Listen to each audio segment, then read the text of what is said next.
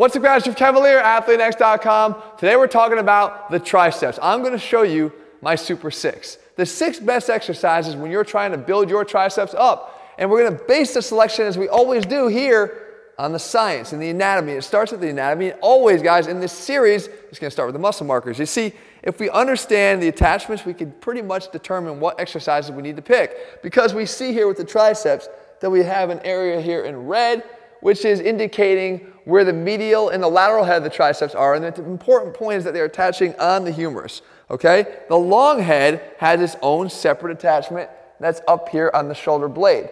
That means that it crosses the shoulder joint. So there's some indications that we need to do some different things. In other words, we have to involve the shoulders in different positions if we want to get the long head.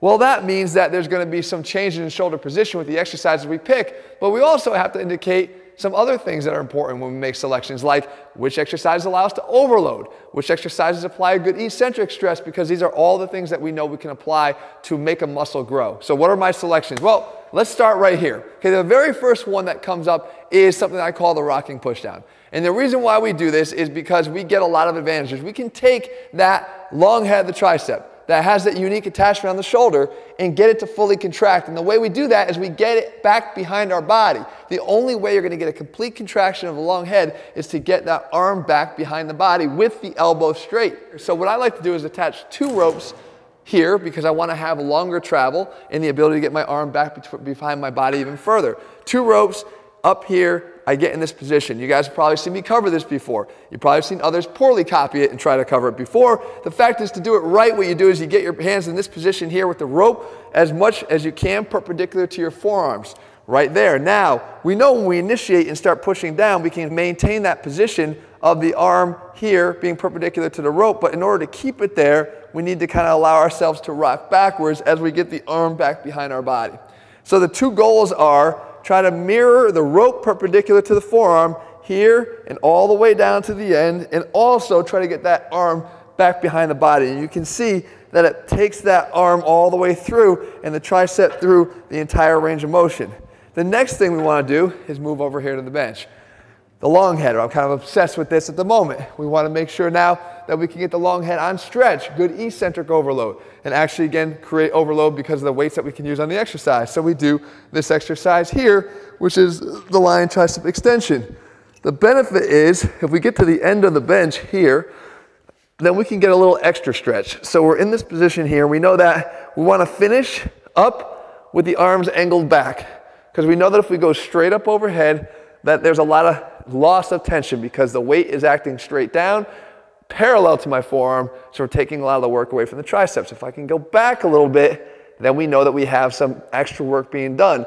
But when I get down to the level of the bench, there's nothing stopping me from letting it drop just a little bit more to get more flexion of the shoulder, more of a stretch on that long head because of its attachment. Come up and extend, down, drop, up, extend, drop, down. Exercise number two. Number three, we pop this up in the same vein. We want to have the opportunity to get more stretch on that long head. Again, it's the only head that has unique attachments from the other two, so you want to make sure that you're exploring ways that you can preferentially hit it, because we know any extension of the elbow is going to get the other two heads. So what we do is we do this overhead extension with the dumbbell, but we do it on an incline like this. So you can see the triceps already fired up on that angled position, we drop down here and we come up and extend. Drop down and up and extend. You'll feel a difference here between this and the EZ bar variation. But the point is you want to do them like this as opposed to sitting up here like that. Because look at what happens to the elbows. As soon as I have to sit upright, the elbows point out directly to my sides and my shoulders get back behind my body. This is like the same positioning we get from the over uh, from the behind the neck shoulder press. We don't want that. For shoulder health, we want to be able to get our elbows in front of our body. And because of the incline here, you'll see when I drop, the elbows stay nicely in front of the body and I still get that full stretch on the triceps. So that's exercise number three. Number four, the tricep kickback. Yes, the tricep kickback. Because if you understand everything we just said, you'll realize that you want to be able to load tension on the triceps in a position with the elbow straight and the arm behind the body. This is how you do it. And this is a great exercise regardless of what anybody says about it. You can perform it right here on an incline bench. You don't have to use super light weights. And the range of motion is this from here to there, here to there. It doesn't mean that an exercise has to have the joint's full range of motion to be effective. The full range of motion on an exercise is whatever that exercise's range of motion is. This is the effective range of motion on a kickback from straight down to straight back, straight down to straight back. And we're getting the extension of the elbow and the arm behind our body and therefore hitting what we need to hit. We don't need to have the elbow come all the way up here into full flexion to make it effective. Moving on. We need to move some weight. Even though we're not getting extension of the arm behind the body on the close grip bench press, we're getting an opportunity to get full elbow extension with heavier loads. So we include the close grip bench press in the equation. So just outside of shoulder width grip, underneath here, lift, come down, same thing applies, shoulders down and back, get in here, nice and tight, little pause at the bottom, the extension of the elbow at the top, definitely overloading the triceps.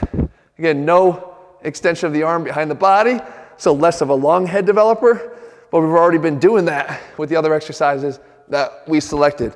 But there's some opportunity to load up some weight here. And then finally, another opportunity to load some weight, but with the additional benefit of actually getting the arm behind the body.